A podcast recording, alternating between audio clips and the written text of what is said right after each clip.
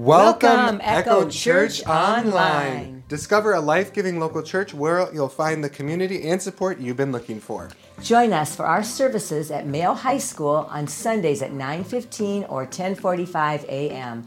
We're eager to meet you and extend a warm welcome to the Echo Church family. That's right, and at Echo, we hope you'll find your place, your people, and your purpose, experiencing yes. a true sense of belonging while building friendships and finding support.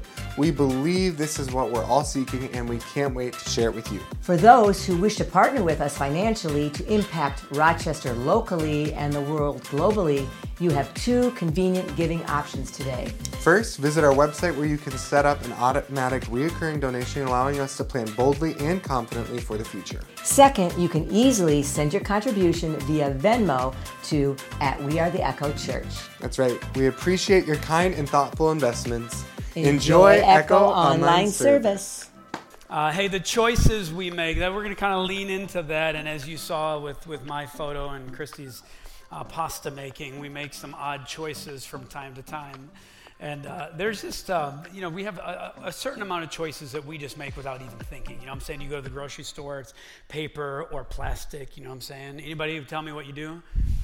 Yeah, yeah, you, you kill the dolphins or you cut down the, rain, the rainforest. You know, it's one or the other. Uh, how about this emoji use? Okay, you have, there's so many to choose from. But what I feel like, and teens, you can help me out here a little bit, there are some emojis that really define your age versus the youthfulness of your emoji use. Is that true? Uh, yes? Yes, okay.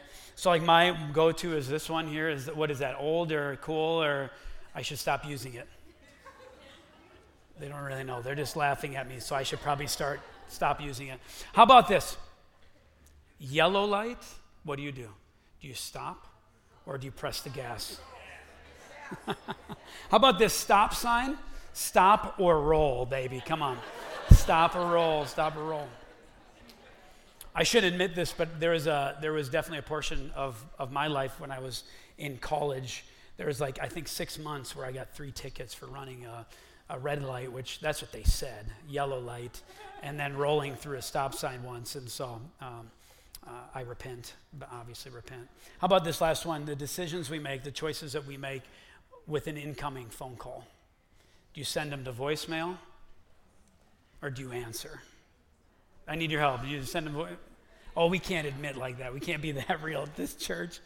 I know who you are. I was texting you the other day, and then, uh, then I tried to call you, and then you ignored me. Okay, all of a sudden, busy, busy, busy, busy. Uh, anyway, we're in a series called Line by Line, and uh, we're going to lean into the, the aspect of the prayer that says, I choose, but I choose to follow you anyway. We're just going to kind of dial into this idea when it comes to our faith. Uh, it, how does choice and our faith intersect. And in order to do that, I want to open up uh, our Bibles to Joshua chapter 4, Joshua chapter 4, verse 14. And just contextually, so you know what's going on, is what happens before Joshua is we read about the story about Moses and the Israelites, and you're probably aware of this, you may not be, uh, that, that Moses had this 40 year journey through the desert that should have taken 11 days and then they're on the cusp of the promised land, and then they hand over the leadership to Joshua. And at that point, they enter into the promised land. And if you know anything about the book of Joshua, it's this it's really a book about conquest, it's a book about remembering, and it's a book about choosing. That's what this book is all about. In fact, Joshua, at the point of what we're going to read, he is really old. He is so old, it mentions it a few times. And Josh has, Joshua has this farewell speech. And in this farewell speech, he, he talks about the miracles God did. He talked about the provision and the conquest that they, they really experienced. And, and in essence, he reminds the people do you remember? Did you see those things that, and, and the simple fact that God has fought on your behalf? And this is what, is what brings us to verse 4. It says now, in some versions it says therefore, which would give us the idea that there was something in front of it that would want us to remember something and respond. So, therefore, because God's provision, because of the conquest, because of the things that you've received now, therefore, let's do something about it. It says this Therefore, fear the Lord and serve him with all faithfulness. Throw away the gods of your ancestors, the gods that the ancestors worshiped beyond the Euphrates rivers in Egypt, and serve the Lord. Everybody say, Serve the Lord. But if serving the Lord un- seems undesirable, undesirable to you, then choose. Everybody say, choose. Choose for yourself this day whom you will serve, whether the gods your ancestors served beyond the Euphrates or the gods of the Amorites in whose land you are living. But, everybody say, but. But as for me and my household, we will serve the Lord. We will serve the Lord. Now, let me just rewind a little bit. I want to tell you a little bit about this farewell speech that Joshua had for his people, what led up to Joshua say, hey, it's time for you to choose. It's time to choose. And, and you may choose this way, but for me and my house, I'm going to choose this certain way. In essence, he, he, he, in this speech of his, he, he, he kind of summarizes the book of, of Joshua. And again, just as a reminder, it's about taking ground, it's about remembrance, and choosing. This is what God says, and this is the farewell of Joshua, in essence, talking about God. God, God reminds Joshua, I took Abraham beyond the river, and I increased Abraham's numbers. And then I gave him Isaac when, when it was really unlikely. And then I gave Isaac, Esau, and Jacob, and I followed through and gave Jacob his children. And then they chose to go into Egypt. And when I saw them in trouble, I sent them Moses and Aaron as deliverers.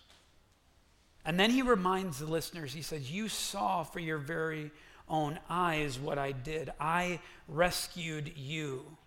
Next, you crossed the Jordan by my hand, and I gave you your enemies. And in verse 13, he reminds the Israelites this so I gave you a land on which you did not toil, in cities you did not build, and you live in them, and you eat from the vineyards and olive groves that you did not plant. This is the book of Joshua. It's about how God intervenes and he helps the Israelites become established, to, to move from a bunch of nomads and into a nation. In essence, in essence, the book of Joshua is this reminder that God wants to come into our lives and take ground, but He needs us to remember, so therefore we choose to serve God instead of other gods or other things that will allure us. And, and as I was thinking about this, I was thinking about the book of my story and think about the chapters that I have lived within my life. And the very first thought that I had is when I was born, my mom birthed me and I looked like an alien. I just did. I just did. That's where the mullet began, right there, that very moment. I had so much top head there that it was like, man, got so much opportunity for the party and back. But as I think about the book of my life, it, you know, I'm born and I may not, it might not started great, but, um, but when I was three years old, I'm reminded that a huge portion of my body had third degree burns from an accident with coffee, but God kept me. And when I was eight years old, I was sick. In fact, I remember I was, but we didn't really know what it was. And I remember my mom bringing me in front of a church to receive prayer, and God healed me. When I was a teen, I chose Egypt and I chose the world, but God protected me. God protected me. And I remember um, at the age of 17, I felt like God interrupted me and my party and my way and my ideas and my choosing and, and, and, and, and showed me his faithfulness when I was not being faithful. And then I felt like God led me to multiple schools and, and gave me opportunities for the very first time to, to really step into ministry. And then I was introduced to Christy. Someone say, Amen.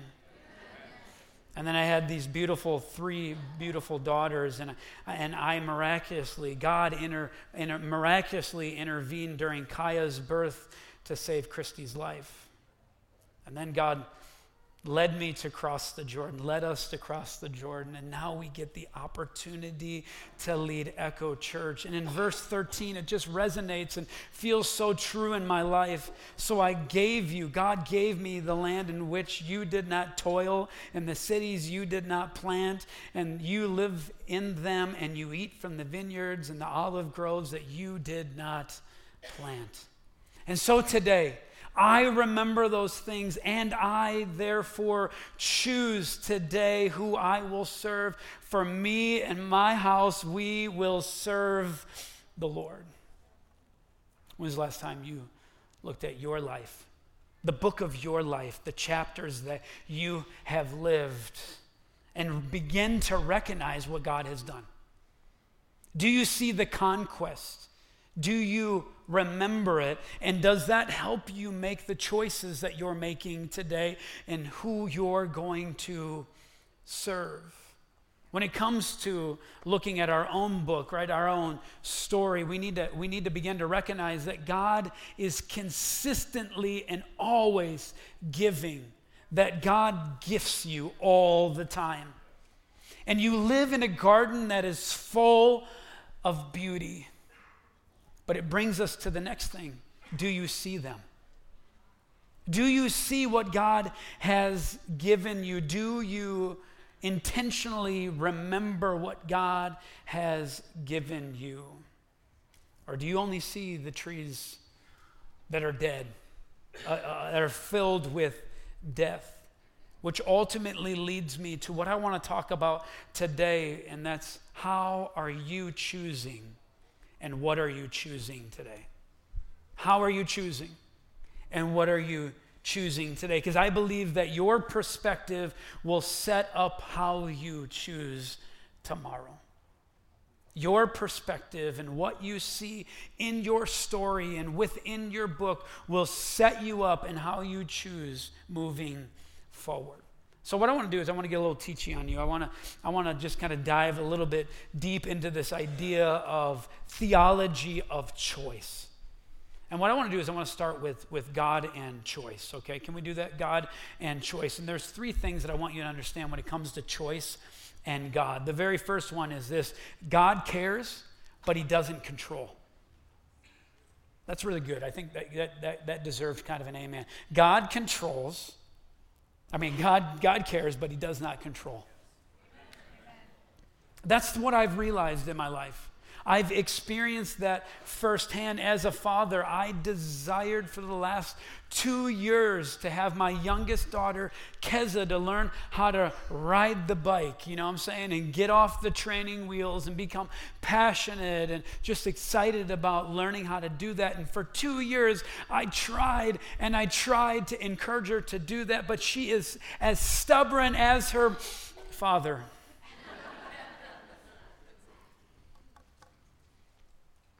And eventually, this last summer, on the hottest day of the year, with a very small portion of time, she looks at me and says, Dad, I want to learn how to ride a bike.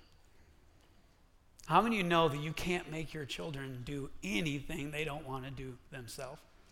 And as a father, I just realized at that very moment how much I care for her, and yet I'm so willing to step back and not control her in the endeavor and the love and the desires of her own life.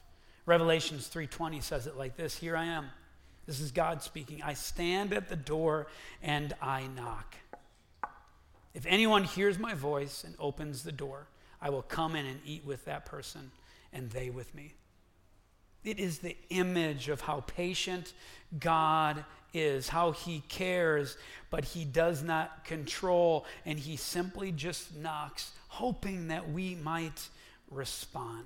See, I believe one of the most beautiful things about God is that he's always given us the power to choose from the very start, which, by the way, I think is absolutely crazy because you're crazy.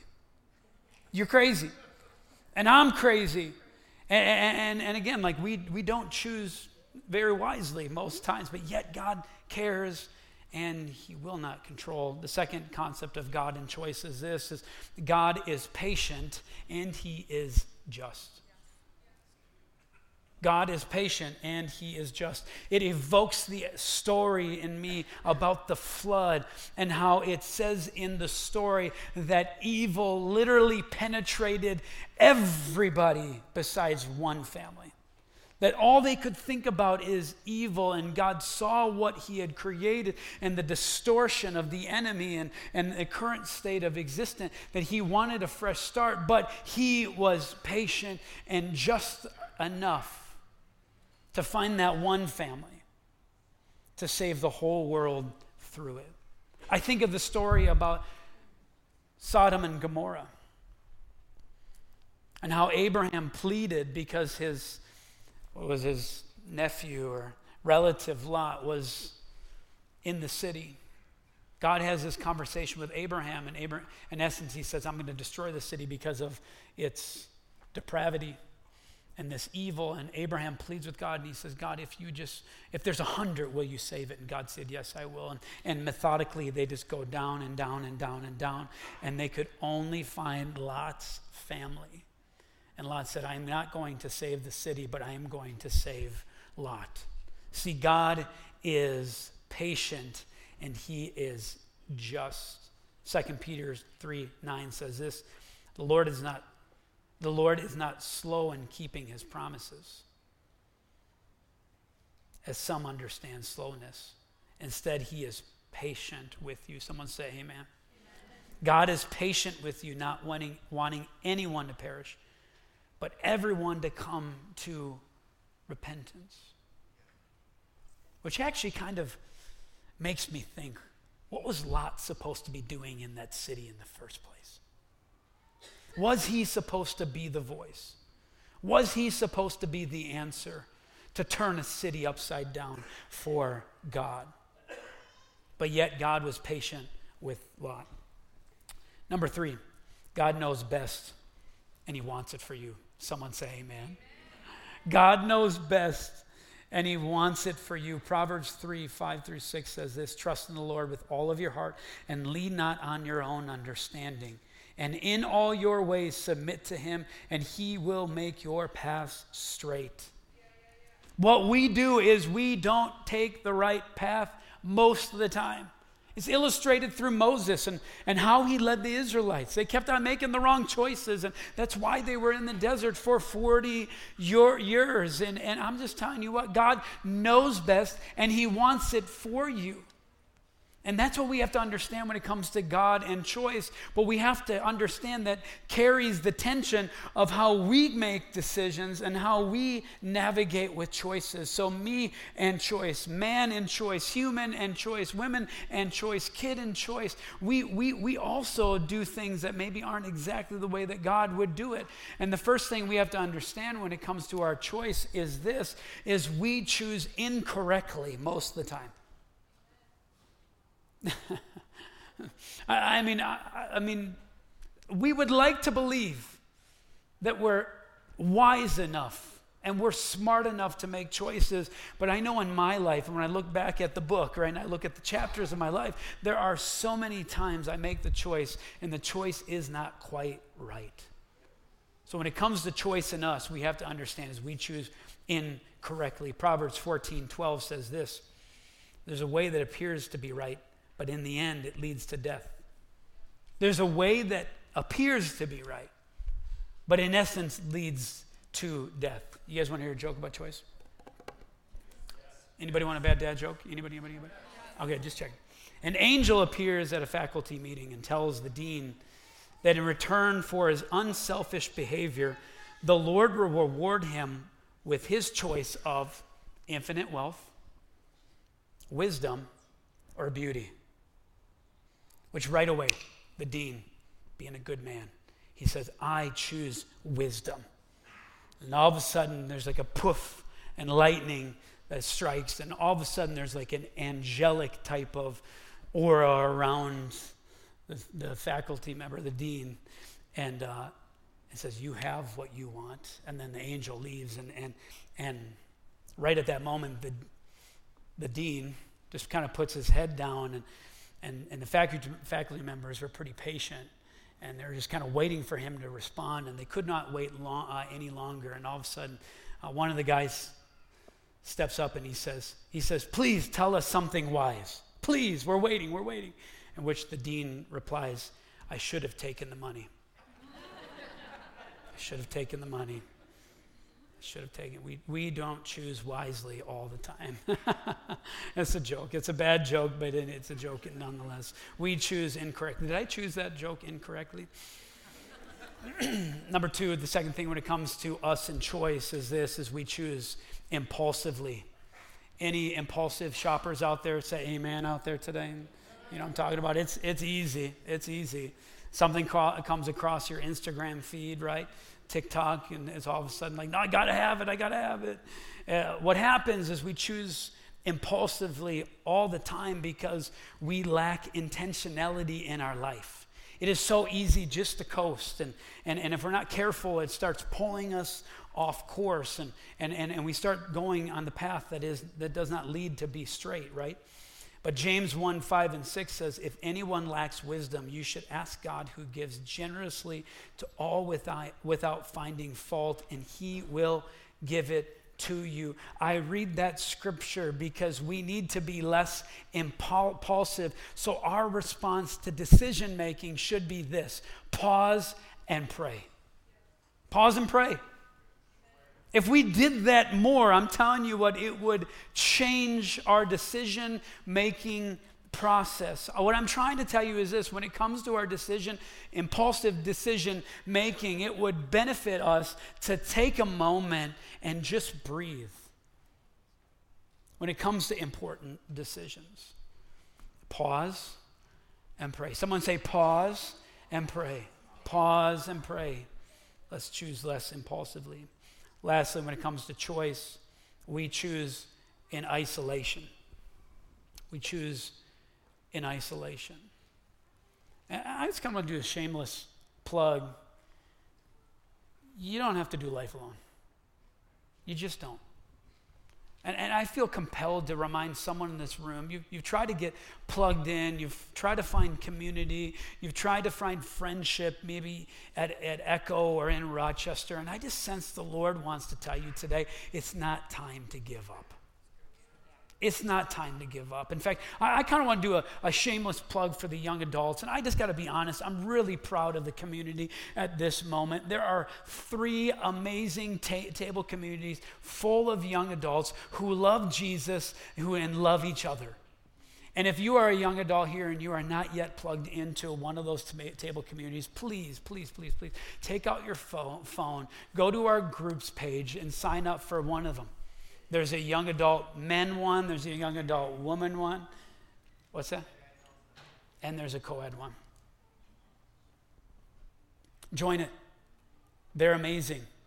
And I'm telling you what, you are not to make your decisions just alone. In fact, Proverbs 15 22 says, Plans fail for lack of counsel, but with many advisors, they succeed. How many of you want to succeed in your decision making process? And that's what God wants to lead us to. And, and let me make it this really simple and, and, and, and graspable and remember, kind of a little sticky here. Gather together, glean, and then go. I wonder if Lot, I wonder if Lot failed at what he was truly meant to accomplish in the city because he was isolated. I wonder if he struggled there because he didn't gather with other believers, glean their wisdom, and then go and live out what God has for them. See, I believe there's a better way to live within this better world, and, and, and it starts with choosing who we might serve today. I, I think we need to understand, and, and, and if you haven't but yet convinced that what we choose matters. Our choices, no matter how big or how small they may be, matters. In fact, my big idea today, and I'd love for you to, to take a photo of this. I'd love to put, have you put this in your phone. I'd love for you to live this in a serious way. It's this concept. Today, It's your choice, but tomorrow it's someone else's inheritance. And as for me and my house, we will choose to serve the Lord. Remember, your choices will pave the way. Did you hear that? I know we live in an individual culture. I know we can buy into the lie that what we choose doesn't really affect the other people around you, but what I want to convince you of is that it does. What you choose, what you choose for yourself today will leave a legacy or it's going to leave carnage behind you.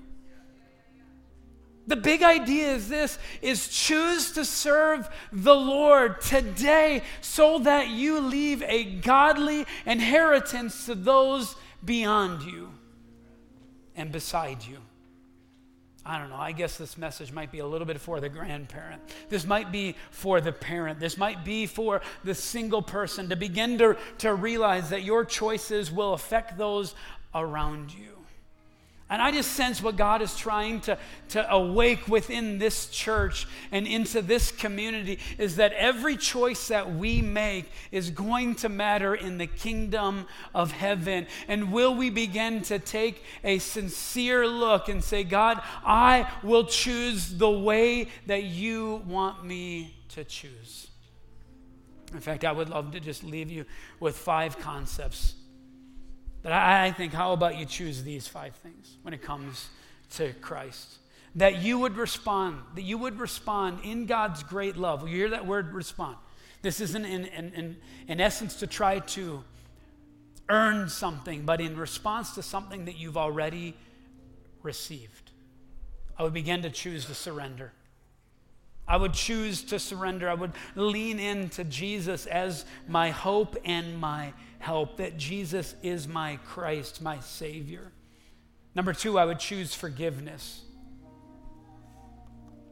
I want to tell you, unforgiveness is like a fog to your soul within your decision making process.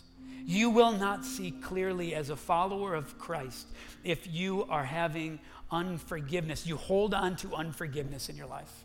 So today, choose unforgiveness. It is the way of Jesus. Number three, choose holiness. If you don't mind, let me read you a quote from Eugene Peterson, who, who wrote the message version of the Bible. He says this There is a great market for religious experience in our world, but there is little enthusiasm for patient acquisition of virtue. virtue. There is a there's a lack of enthusiasm for a patient acquisition of virtue, of holiness. There's a little, inclin- there's little inclination to sign up for a long apprenticeship in what earlier generations of Christians called holiness. See, what God wants us to do is choose to be more like Jesus and less like the world. He's called us to choose the way of Jesus. And you know what? That isn't something that just happens overnight, but it truly is this long apprenticeship. It's this long life of saying, God, I am going to choose you today, and I'm going to choose you tomorrow, and I'm going to choose you the next day, and I'm going to choose you the week after, I'm going to choose you the month. And when my life doesn't look exactly the way that I thought, I'm still going to choose you anyway. We choose love. Come on, somebody. I mean, we like that word, right? Like, we love that concept. I'm going to choose love, but I'll tell you what choose loving when no one else is looking, because that's the love that God chooses. That's the way that He chose love and how He chose to model it as well as in, you know, like in front of everybody. And then lastly, I choose to follow Jesus. I choose to follow you, Lord, no matter where you lead me no matter where you call me, no matter whether it's easy, no matter if it's tough, I'm going to choose to follow you anyway. Lord, today, I know you're challenging us. God, I know you're working in our hearts. Holy Spirit, I just know that today you are in the business of reminding us of the blessings that you have given us. We don't use the word conquest, but you have blessed us. Lord, begin to remind us, reveal all those blessings. And, and may in that, may you in that reminding, may you propel us, encourage us to continue to choose you in a world that consistently chooses to follow in a different way. Today we choose you. For me and my house, we will choose you. We will serve you. We will follow you. In Jesus' name. And everybody said, Is God good? He is. Will you stand up? Every week we pray a prayer. We're talking about that prayer. And as we go into this prayer, I want to invite someone in this room that may have never prayed this prayer before that this is your opportunity to make the wisest choice of your life of a surrender, saying, God, I can't do this alone, but I need you. But for the rest of us, may this be a reminder that I choose. That it's not my parent that, cho- that chooses, it's not my grandparent, it's not my pastor, it's not my table community leader, but it is I who choose. We'll pray this collectively, but may this be individual. May this be an individual prayer. Let us pray.